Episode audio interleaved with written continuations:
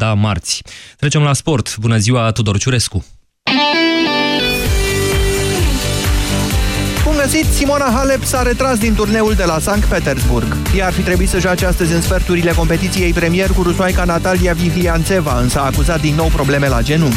Amintim, Halep s-a confruntat cu această accidentare și la Australian Open, unde a fost eliminată încă din primul tur. Românca aflată pe locul 4 WTA anunțase inițial că va avea nevoie de o perioadă de pauză, apoi a decis să evolueze totuși la Sankt Petersburg, unde în primul meci a învins-o pe croata Ana Koniuch. Rămâne acum de văzut dacă Simona va putea fi recuperată în timp util pentru întâlnirea de Fed Cup dintre România și Belgia, care se va disputa la sfârșitul săptămânii viitoare în sala polivalentă din București. Să mai spunem că în turneul de dublu de la Sankt Petersburg, Irina Begu și Monica Niculescu au ratat calificarea în semifinale învinse cu 6-2-6-3 de perechea favoritelor numărul 3 Daria Gavrilova, Cristina Mladenovici.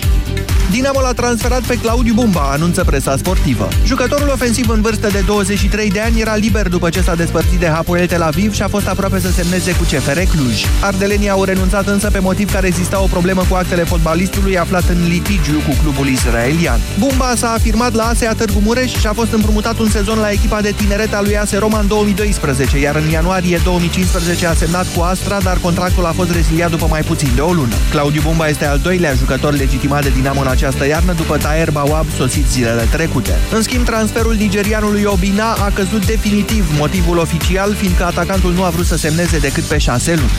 Camerun și Egipt vor juca finala Cupei Africii pe națiuni. Camerunezii au câștigat aseară cu 2-0 semifinala cu Ghana. Postul fundaș al lui Fece Botoșani, Michael Ngadeu, a deschis scorul în minutul 72, iar al doilea gol a fost marcat în minutele de prelungire. Egipt a trecut în penultimul act de Burkina Faso miercuri seară după lovituri de departajare. Portarul de 44 de ani, Esam Al-Hadari, a apărat două penaltiuri la al 150-lea său meci în echipa națională. Reprezentativa Egiptului este cea mai titrată în Cupa Africii pe națiuni cu șapte trofee ultimul cucerit în 2010, iar în 2008 a învins în finală chiar Camerun cu 1-0. 13 și 17 minute, acum începe avocatul diavolului de sunt, ca de obicei, Cristian Tudor Popescu și Vlad Petreanu. Bună ziua! Bună ziua, Iorgu Ianu, și vorbim astăzi despre deja situația în care se află România. 0372069599 este numărul nostru de telefon. Începem într-un minut.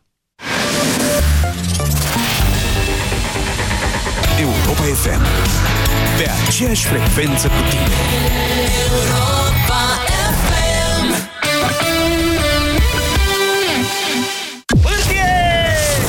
De pe pârtie în direct la radio La Europa FM Sunt Andreea Esca și vă invit în această sâmbătă de la ora 12 să fim împreună la radio la Europa FM În direct de pe pârtia Bradul din Poiana Brașov. Va fi alături de noi și sociologul Gheorghe Onuț Care poate ne va spune mai multe și despre cum suntem noi români. Din 4 februarie, Andreea Esca începe la înălțime noul sezon la radio La Europa FM Vino la Bila până în 5 februarie și îți dăm înapoi garantat, pe loc, 5 lei la fiecare 50 de lei. Detalii în regulament. Bila. Generoși în fiecare zi. Avocatul diavolului Cu Cristian Tudor Popescu și Vlad Petreanu La Europa FM Bun, suntem în uh, direct la avocatul diavolului. Um, o să vorbim astăzi cu voi despre situația în care se află România, pentru că e deja ceva mai mult decât doar un uh, abuz prin care guvernul legiferează într-un domeniu în care teoretic ar trebui să legifereze numai Parlamentul. Sunt sute de mii de oameni în stradă, practic în fiecare seară, manifestații care nu se opresc. Avem un guvern care refuză să facă vreun pas înapoi, un partid care anunță că nu cedează niciun milimetru. Sunt niște evoluții în zona juridică, sunt deja trei contestații pe diverse direcții la Curtea Constituțională. Uh, cea mai importantă, mă rog, de fapt n-aș vrea să le calific uh, astăzi, uh, dar cea așteptată de toată lumea a avocatului poporului, care poate contesta pe fond ordonanța, în chestiune ordonanța controversată, a fost înaintată astăzi. Deci azi domnul Ciorbea a ieșit, știți deja de la știri, și a anunțat că trimite contestație la Curtea Constituțională pe fond. Mai există o contestație pe contencios administrativ, făcută de Procurorul General, chestiune care ar uh, permite suspendarea ordonanței la Curtea de Apel București uh, pentru un termen oarecare, nu știm dacă se va întâmpla așa, dar ar permite um, stabilirea unui termen în care Curtea Constituțională să poată judeca și mai există o sesizare venită de la CSM care se referă la uh, un conflict constituțional între instituții. O să vedem ce se întâmplă cu aceste uh, contestații care ajung, cum, care ajung, cum spuneam până la urmă, la Curtea Constituțională. Acesta este un organism fundamental într-un stat de drept și în România, care judecă... Um, judecățile sale au o valoare de lege. Este aproape ca în uh, dreptul anglosaxon, unde o judecată pe un anumit caz are putere de lege și după aceea influențează legislația. Deci CCR va crea legislație în privința asta. Ce va spune CCR, practic nu mai e contestabil. Adică dacă CCR spune că această ordonanță e uh, constituțională, asta e. Trebuie să acceptăm rezultatul. Dacă nu, ea va fi abrogată. Nu sunt clare că nu sunt juriști, v-am mai zis, care vor fi toate efectele juridice sau chichițele, dar e de urmărit. Calea cea mai simplă ar fi, evident, abrogarea uh, ordonanței cu pricina și trimiterea ei în Parlament pentru o dezbatere corectă, așa cum uh, cereau de altfel și liderii PSD și ALDE anul trecut, când fostul ministru al justiției era Luca Prună, a modificat codul penal prin ordonanțe de urgență, ca să aplice niște, mă rog, ca să rezolve niște decizii de neconstituționalitate uh, pe anumite uh, articole din codul penal. Mă rog, nu o să intrăm în detalii. Dar atunci am difuzat astăzi, uh, la deșteptarea, și am citat pe fruntașii PSD și ALDE, domnul Tăricianu, domnul Dragnea, domnul Ponta la vremea respectivă, care vorbeau despre dictatură, despre ISIS și despre obligația unui guvern responsabil de a um, trimite în Parlament astfel de intenții de modificare a codului penal. Um, nu în ultimul rând, să remarcăm și uh, presiunea din ce în ce mai mare care vine din plan extern, din partea aliaților României, Uh, au fost săptămâna asta mai multe reacții din partea ambasadelor unor state europene la București, Germania, Franța, Belgia, Marea Britanie, mă rog, șase cu totul, Olanda, dar astăzi a venit o reacție extrem de dură, puternică, din partea purtătorului de cuvânt al Departamentului de Stat al Statelor Unite, uh, care este Ministerul de Externe și care practic reprezintă instituția și care a calificat uh, această decizie a guvernului Grindeanu drept o subminare a statului de drept. Sunt niște uh, cuvinte, mă rog, în limbaj diplomatic nu știu ce e mai dur decât atât. Eu nu le-am mai auzit, cred că din anii 90. Adică n-am mai auzit din anii 90 că ambasada Statelor Unite să spună despre o decizie a guvernului României că subminează statul de drept.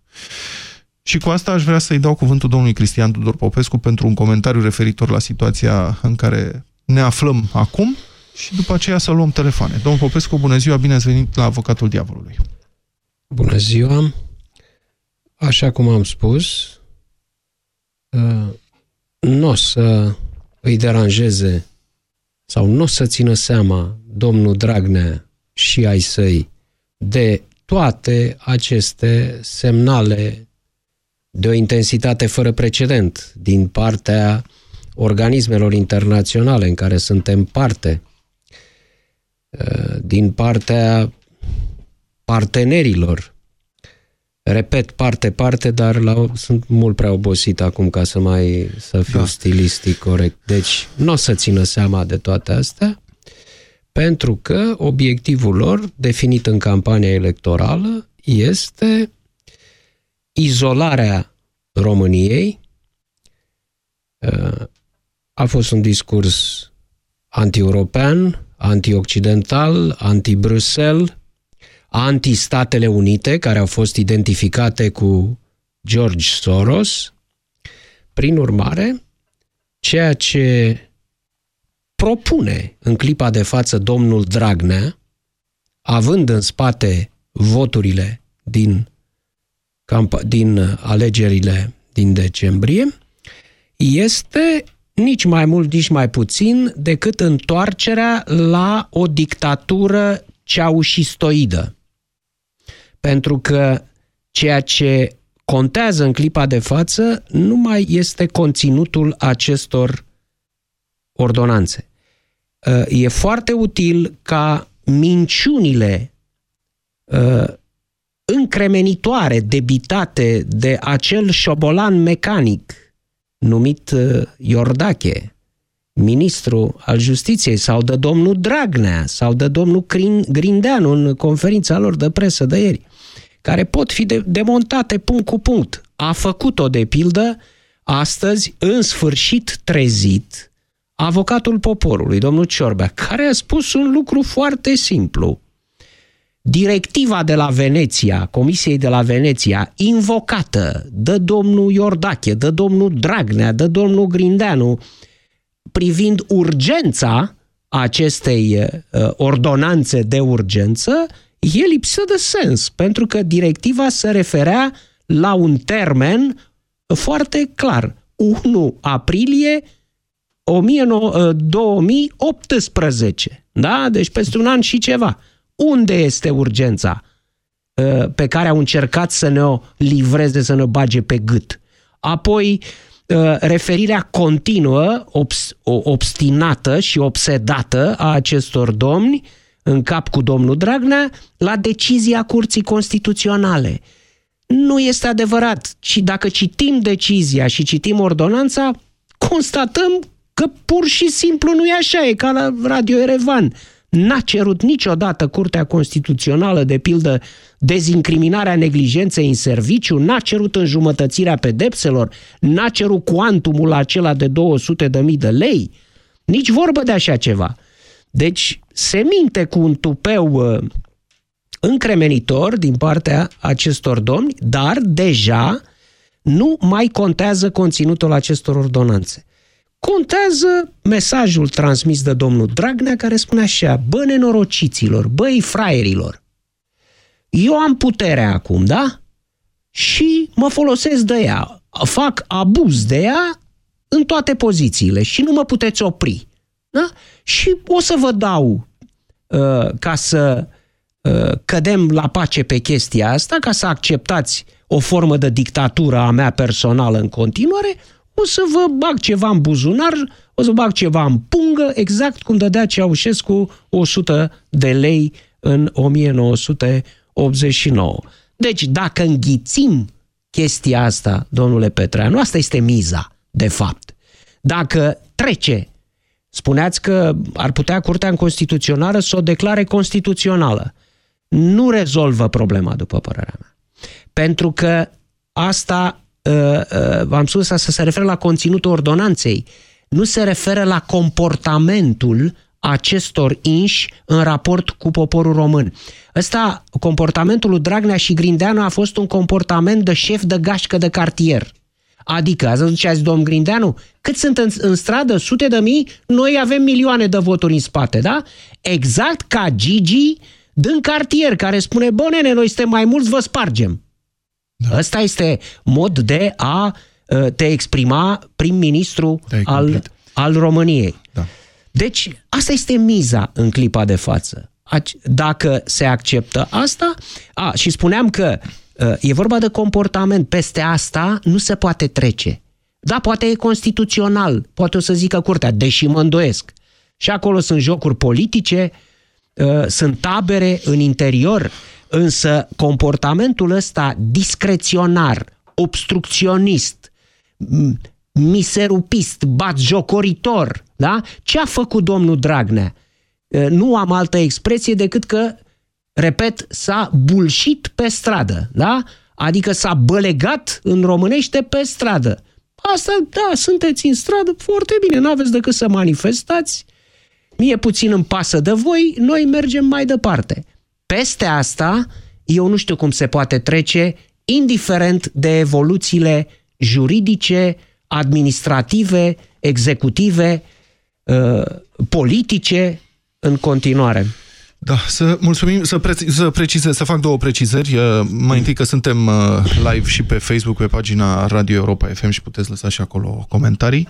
Uh, și doi, sunt foarte multe telefoane, centrala e plină, cred că o să prelungim și astăzi uh, această emisiune în încercarea de a vă da cât mai multora dintre dumneavoastră posibilitatea să vă exprimați. Florin, bună ziua, sunteți în direct la avocatul diavolului, vă rugăm. Bună ziua, domnilor. Bună ziua. Uh, de Ministrul Sănătății nu s-a spus nimic, oare ce, ce face Ministrul Sănătății, că ar putea să dea un cod roșu de ciumă, ah. știu și eu. Da. Că hepatita bântuie pe România. Dacă bântuie și ciuma, Florin, mai bine pe la noi. spuneți-mi, Florin, aveți încredere... Stai, numai o Da. clipă, Vlad, că e o problemă aici. La ce uh, vă referiți, Florin, spunând ciumă? Păi, nu s-a strigat în stradă ciuma roșie? Deci vă referiți la PSD, ciuma roșie, da? da? Da, exact. E, atunci vreau să vă spun că nu sunt de acord cu această uh, lozincă și cu această idee. Nu întreg PSD-ul, Florin, nu, nu toți membrii și simpatizanții PSD sunt niște ticăloși. Nu toți Da, sunt da. niște mafioți județeni, ca al de Dragnea. Și Ok. eu sper, uh, în, sper în oamenii din stradă, în continuare, ca să rămână și să lupte acolo este esențial, dar îmi pun la fel de mult speranța și în membrii PSD care uh, uh, au conștiință și care trebuie să reacționeze la un moment dat față de ce face acest uh, lider mahim al lor. Deci nu PSD ciuma roșie. Claudiu, bună ziua! Sunteți în direct, Claudiu, Bună. vă rog. Bună ziua și vă mulțumesc. Am Vă rog, să vă bună rog ziua. mai întâi să-mi, să-mi scuzați emoțiile. Uh, am sunat pentru a-mi exprima și eu două gânduri, două Da. da. gânduri, două idei pe care le am uh, și să le pun uh, în dezbatere publică până la urmă. Mă bucur tare mult când uh, aud că o voce cu mult mai mare greutate decât uh, a mea uh, spune aceleași lucruri. Uh, uh, îi mulțumesc domnului Popescu pe această cale. Uh, primul gând e legat de legitimitate și cel de-al doilea de motivație. Haideți să încercăm să, să discutăm puțin Vă rog. la ce mă refer prin legitimitate. Da. Uh, nu pot să nu fiu, uh, uh, cum să spun, nervos, uh, de, nu știu, în toate felurile când văd nonșalanța și, uh, și, nu știu, disprețul până la urmă al uh, liderului PSD și al premierului după uh, ședința Comitetului Executiv sau ce au avut ei ieri, când au ieșit și, uh, ignorând absolut totul, au spus că iau legitimitate. De fapt, ce este această legitimitate? Uh, vreau să dau un exemplu dintr-o democrație funcțională, una mult mai uh, avansată decât a noastră. Vă E rog. vorba de Statele Unite. Acolo se trec prin comisii nominalizările uh, președintelui american și e o problemă foarte mare privind uh, nominalizarea uh, ministrului pentru educație, secretarului de stat pentru Da, educație. în acest moment, da. Bun. E- Așa. Ce vreau, ce vreau, Și la ce noi au vreau loc să- audieri, să știți. Și la noi ce diferența vreau- este că la noi uh, au, uh, comisiile astea au, dau aviz consultativ. În Statele Dați-mi- Unite pot să dați-mi- trântească. Dați, dați-mi voie două secunde, fiindcă rog. vreau să... Compactați punctez un pic exemplu. intervenția. Da. Da, vreau să punctez un exemplu. Uh, foarte mulți cetățeni au sunat membrii din Congres, reprezentanților uh, uh, aleși Da. și și-au exprimat, și-au exprimat uh, dezacordul, nemulțumirea privind această nominalizare. Așa Am putea este. face și noi același lucru. Păi și cine vo- cine ne Parlamentul oprește? Ăsta, Cine ne oprește? Păi, nu, dar vreau să spun, vreau să spun, eu astăzi am, am încercat să avansez puțin pe această idee, am vrut să văd în colegiul meu cine mă reprezintă. Uh, nu am aflat lucruri prea uh, concrete, în schimb, uh, în fine, urmează să, urmează să fac, dar vreau Da. să atrag atenția ace- asupra acestui fapt. Am înțeles. Bine, Da, mi, se mulțumesc. pare, Asta- mi se pare foarte bună această Da, da, așa sugestie.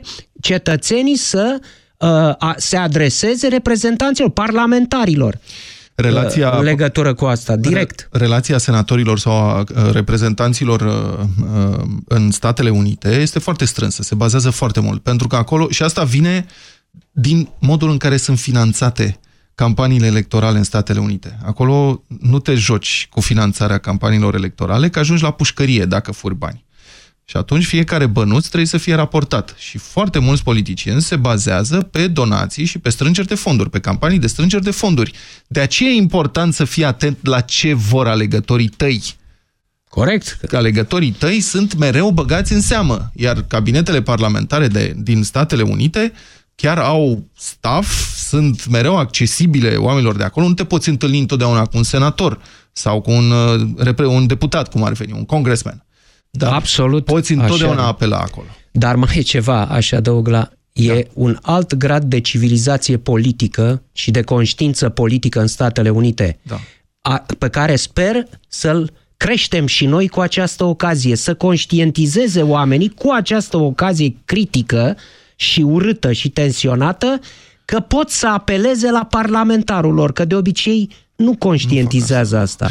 Sunteți de acord că uh, România este, că dă acum un examen, statul de drept dă acum un examen? Că este o încercare... E mai mult decât Vom statul vedea de dacă drept. funcționează corect instituțiile? O să vedem cine suntem noi, domnule Petreanu. Avem odată reacția societății, care își face da. datoria și iese în stradă, pentru că democrația nu poate funcționa fără sprijinul societății, în mod evident. Dar de cealaltă parte trebuie să existe reacția instituțiilor. Avocatul poporului de-abia azi a făcut ce trebuia să facă din prima secundă. Da, asta ține de om. Dacă vă referiți la domnul Ciorbea, Avocatul poporului, da. M-am gândit o clipă când l-am văzut astăzi cum iese și uh, ne comunică că i s-a luat ceața de pe ochi și că trece de partea poporului. Eu am mai văzut asta de-a lungul timpului. Da. Uh, m-am gândit dacă o fi avut o cât de mică influență ce am încercat să-i spun la Digi24 când am sugerat postului să dea imagini cu Corneliu Coposu și cu Victor Ciorbea să-i dedice, eu știu, trei minute de astfel de imagini domnului avocat al poporului. Aș fi fericit să știu că în omul ăsta s-a mișcat totuși ceva în direcția asta în zilele care au trecut. Alexandru, Alexandru, nu? Bună ziua, Alexandru. Alexandru? Sunteți pe linie, dar cred că nu ne auziți. Alexandru, bună ziua. Alexandru, îmi pare rău. Nicolae, bună ziua, sunteți în direct, Nicolae. Da, bună, Bună ziua, ziua. domnilor, bună ziua, Vă da, bună rog. ziua. Am atâtea idei că nu știu cu care să încep. Cred că prima, Da. dacă tot ieșim așa de mulți în stradă, Da. părerea mea este că vocile a 300.000 de oameni, cumva, prin voi, prin liderii de opinie, trebuie să devină vocea a 300.000 de oameni. Că dacă nu e posibil ca în timp uh, uh, numărul nostru să scadă și să fim din ce în ce mai puțini și cred că pe asta și mizează actualul guvern. Stați, stați că aici ajungem într-o discuție interesantă. Domnul Popescu și cu mine am avut o divergență pe tema asta. Deci ce spuneți? Că uh, oamenii ăștia au nevoie să se organizeze cumva? Au nevoie de un lider? Au Sau nevoie, ce să, spuneți? au nevoie de lideri, au nevoie să fie organizați. Dacă țineți minte, De după ce? colectiv, noi am mai avut un moment de genul ăsta. Da. Uh, de acum ori niciodată. Cred că dacă atunci a fost așa un fel de preludiu, acum este momentul culminant. Dacă nu se întâmplă, și părerea mea e că noi ne ducem ori spre Rusia lui Putin ca și model, ori spre Turcia lui Erdogan. Deci, John, pe uh, bază de repede. Nicolae, nu? Nicolae, scuzați-mă, Da, sper da, să da. nu vă uh, Nu, confund. nu, nu, Nicolae. Dar de ce nu apare un uh, lider? De ce mișcare, mișcările astea de protest, care au fost și anul trecut și anul ăsta, nu cristalizează uh, un lider sau un grup de lideri? Sau... Păi, în primul rând pentru că nu există o scenă. Nici nu știu cum să-i zic, Doar- Doar... cum se numeau în, uh, da, în Grecia Antică. Stați, vă, ce Undeva lipsește, niște bu- oratori, stați așa, da, ce trebuie- lipsește butoiul pe care se urce? Aduce cineva un butoi, îl pune în piață și începe să vorbească, ca în Hyde Park, în colț. Ca în 89.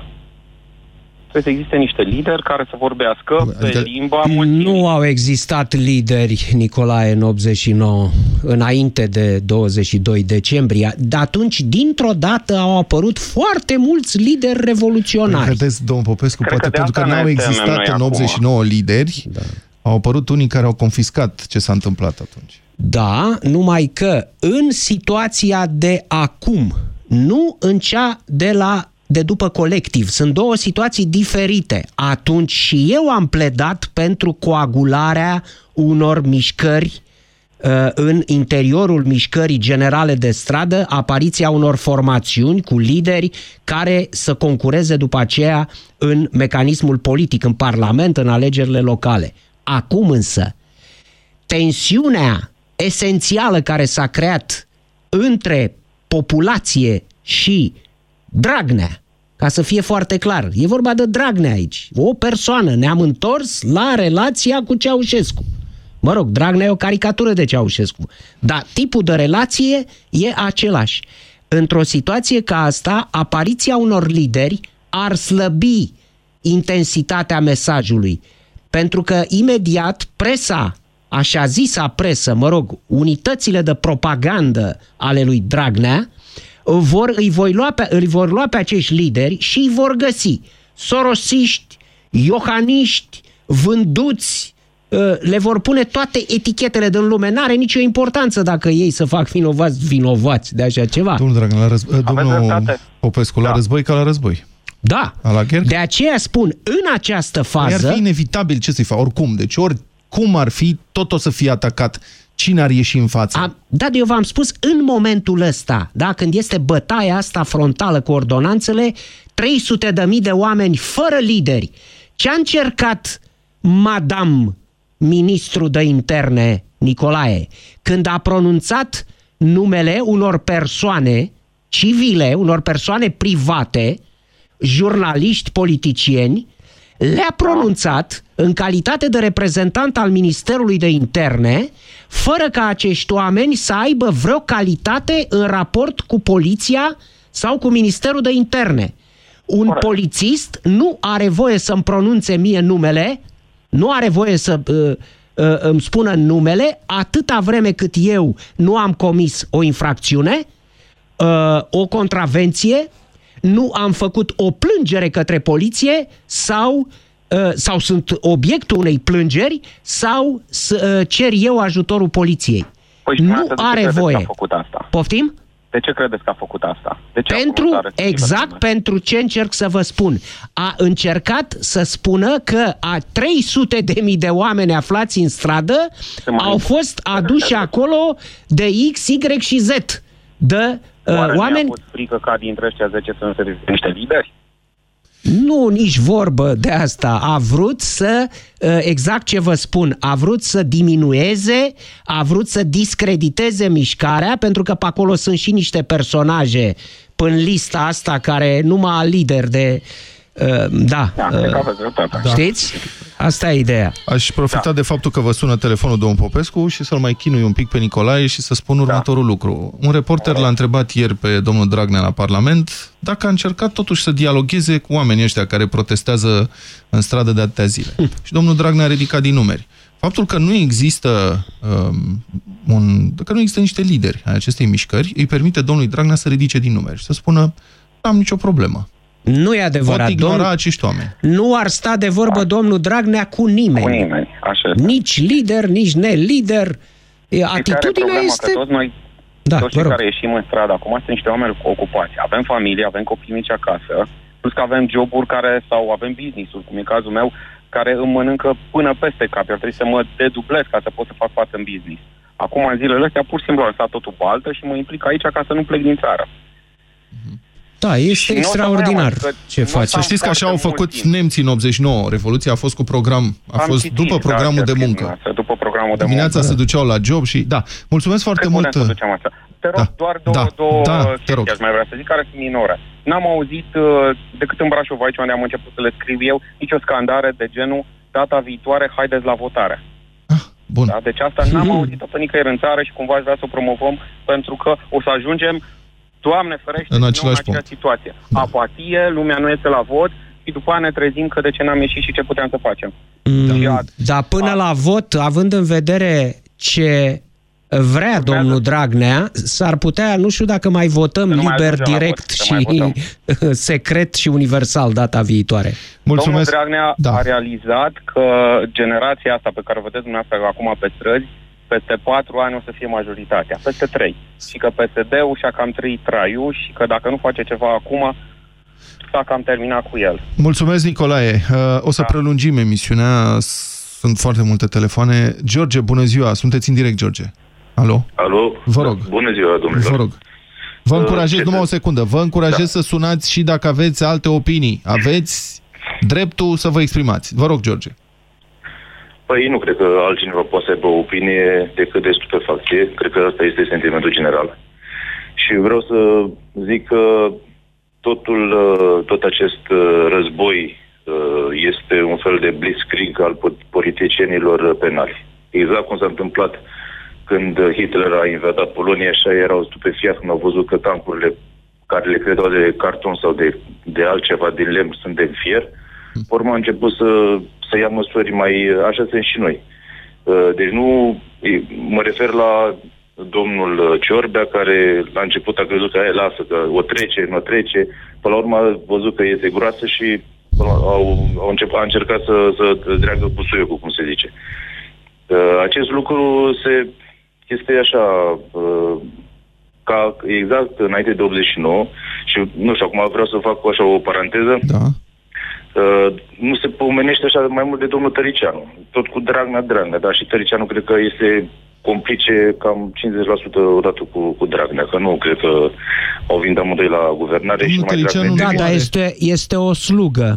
Mă rog, o nu slugă are, care, care beneficiază. nu presupun, are, de- același, nu are același risc uh, juridic în momentul ăsta sau judiciar în momentul ăsta ca domnul Dragnea. Da, dar se va bucura în măsura pe care o are și Dragnea. Dacă Dar nu va- e va singurul, trece. să știți, este transpartinică. Știu. Și în familia domnului Băsescu sunt niște oameni care speră ca această ordonanță să treacă. Deci e transpartinică, trece pe la toată lumea.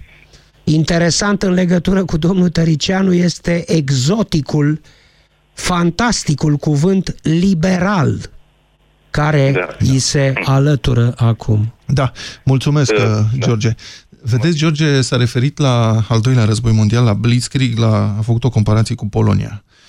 Eu aș compara mai degrabă cu începutul primului război mondial, când armata germană era extraordinar de bine pregătită, într-un fel mult mai bine pregătită și mai bine antrenată și mai bine echipată decât la începutul celui de-al doilea război mondial și când um, au, uh, Germania au invadat Belgia, care era un stat neutru, și s-au confruntat acolo cu o rezistență neașteptată, pentru că se schimbaseră tacticile de luptă.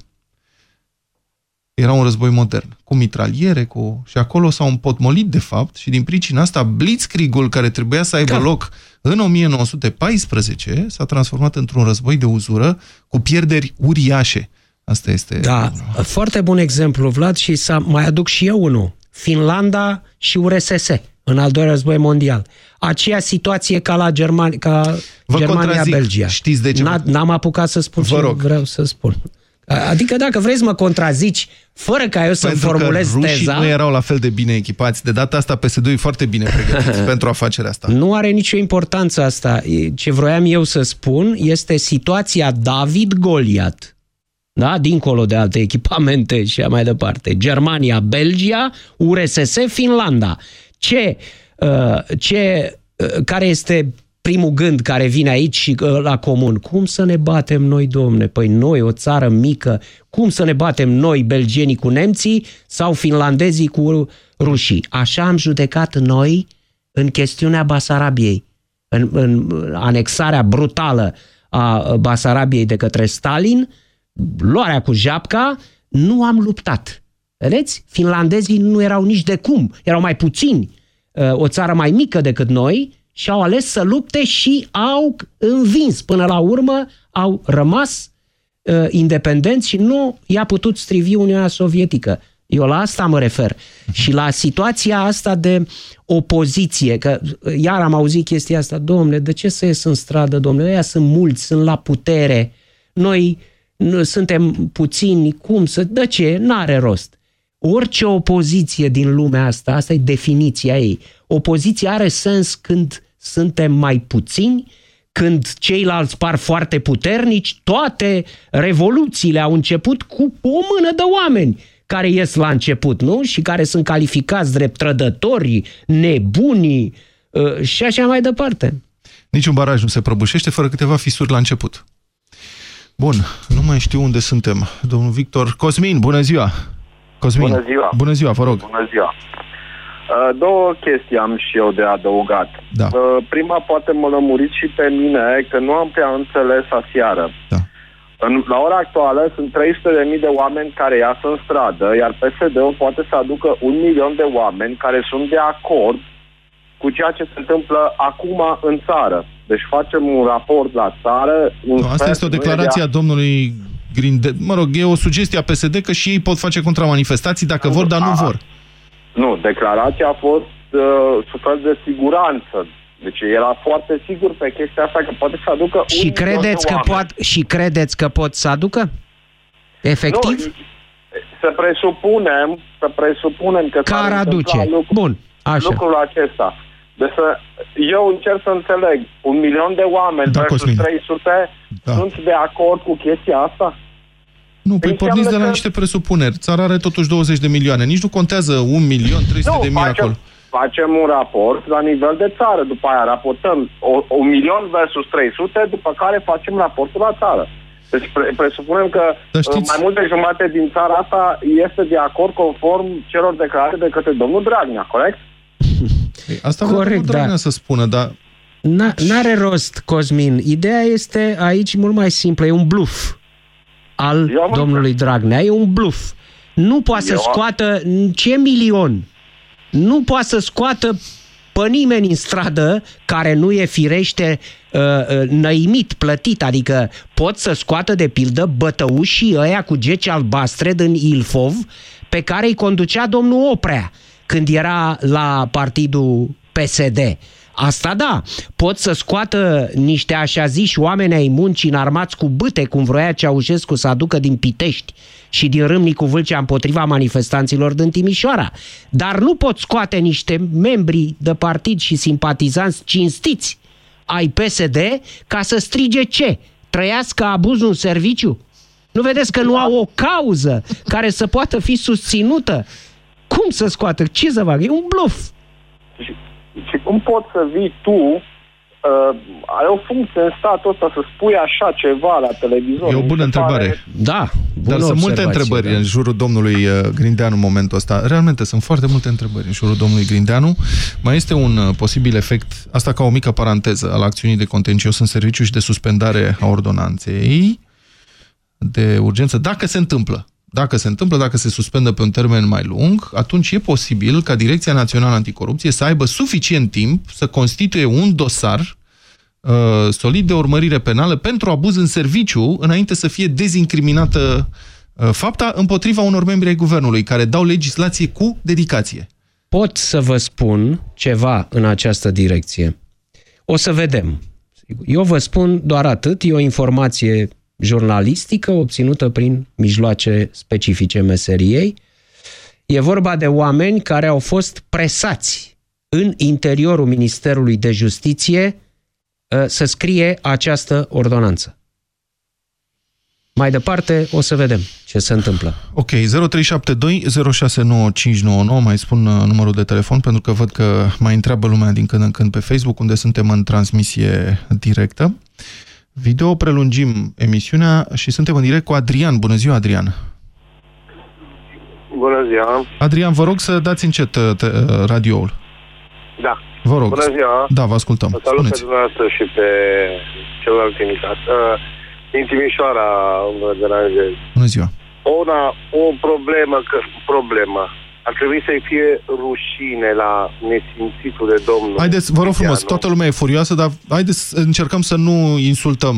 Toată lumea e nemulțumită, dar spuneți-mi un lucru. Domnul primul Grindeanu rând- a fost acolo președinte la Consiliul Județean și înainte, înțeleg că a fost viceprimar, nu? Da. Dumneavoastră sunteți timișorean, timișorean? Născut, crescut. Și Deci- pentru aceasta am și dorit să intervin. Ok, care... În primul rând. Da. face Deci de îl știți pe rușine omul Banatul. ăsta. În al doilea rând, cum vii tu, cum a spus și antevorbitorul meu, cum vii tu și spui, a, voi sunteți 300 de mii în stradă? Păi eu am mai venit cu un milion. Păi ce înseamnă asta? Ce înseamnă asta? Că ne vrei să ne bagi, uh, nu să nu zic mai rău, în coaste ceva, sau vrei să ne sperii, să ne ameninți? Da. Păi nu ne-am speriat în 89. Adevărul că... Dați acum. Deci Da. astea sunt cuvinte de premier. Uh, iertați-mă, Popescu mă numesc. Uh, Să trăiți, domnul Popescu. Vă salut. Adrian. Adrian, din uh, totuși domnul Grindeanu a fost ales în Timișoara, da? În alegeri, da, este, era, este șeful Consiliului Județean. Da, cred că nu Deci- și-a dat demisia. Nu, a câștigat alegerile acolo. Are suportul cetățenilor. Din cum explicați comportamentul actual al domnului Grindeanu, care vă revoltă, și cetățenii care totuși l-au votat, cu- conjudețenii Ei, nu putem- dumneavoastră.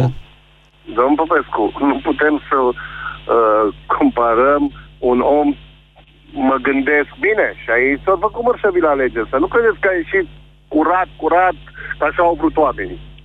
Dar Nu cred că au alegerile... aici la Timișoara Cred că vă se- aventurați. Nu cred că alegerile au fost uh, fraudate acolo, Ah. zău. Bine, bun, să zicem. Dar nu... Uh, uitați, uh, tot cu domnul Ghideanu, toată stima pentru acest uh, ministru sau ce și-a dat demisia, aseară era... Domnul la Gianu televizor, și-a dat parcă. demisia. Toată stima pentru el, Da. cum zicea un alt uh, vorbitor înaintea mea, uh, ciuma roșie. Și cum a spus și domnul... Nu Da, toți nu sunt ciuma toți sunt. roșie. Da. Domne, nu e bine, conștient că nu fac bine, nu mie. La țară, la prostimea asta, la poporul ăsta, da?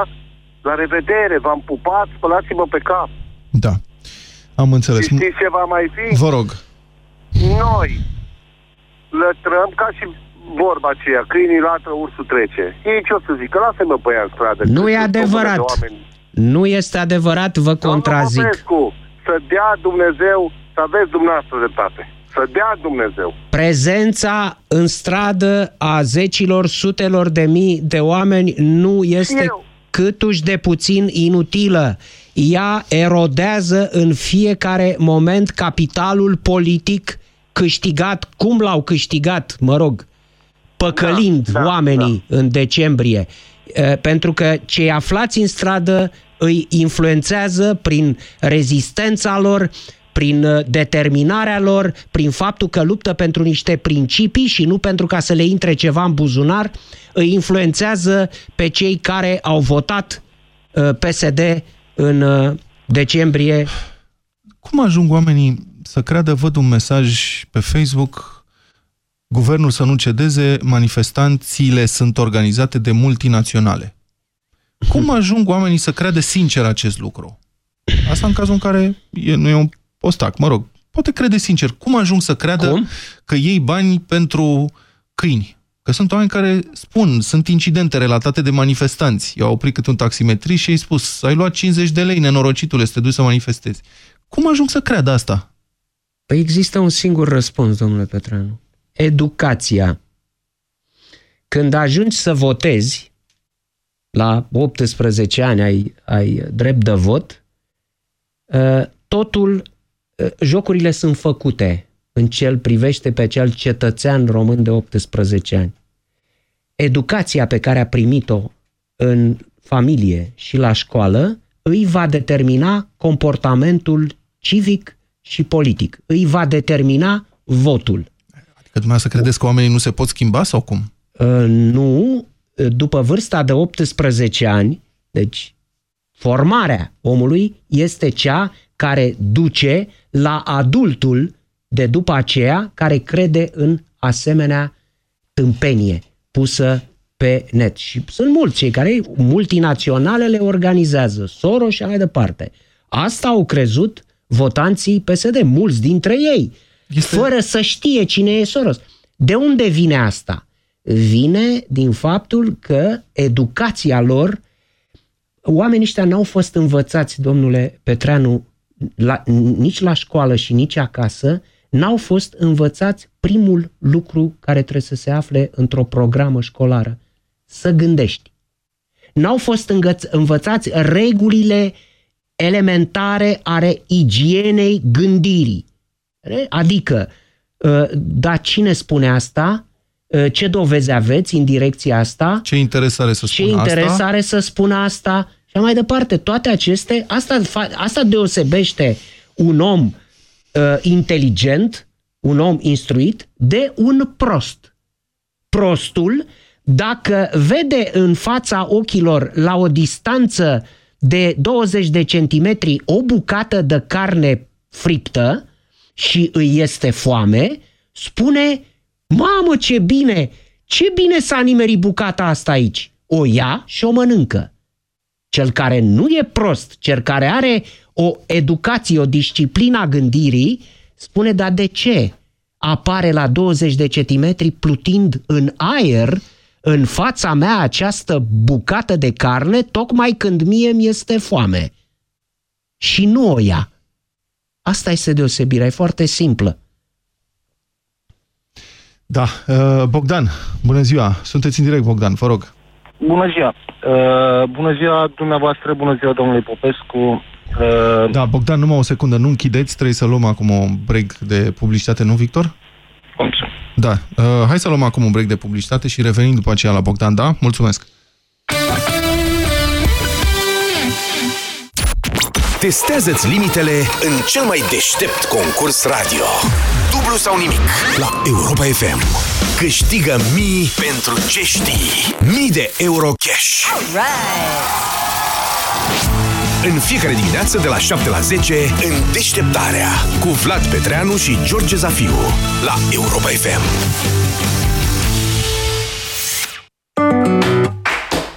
În luna februarie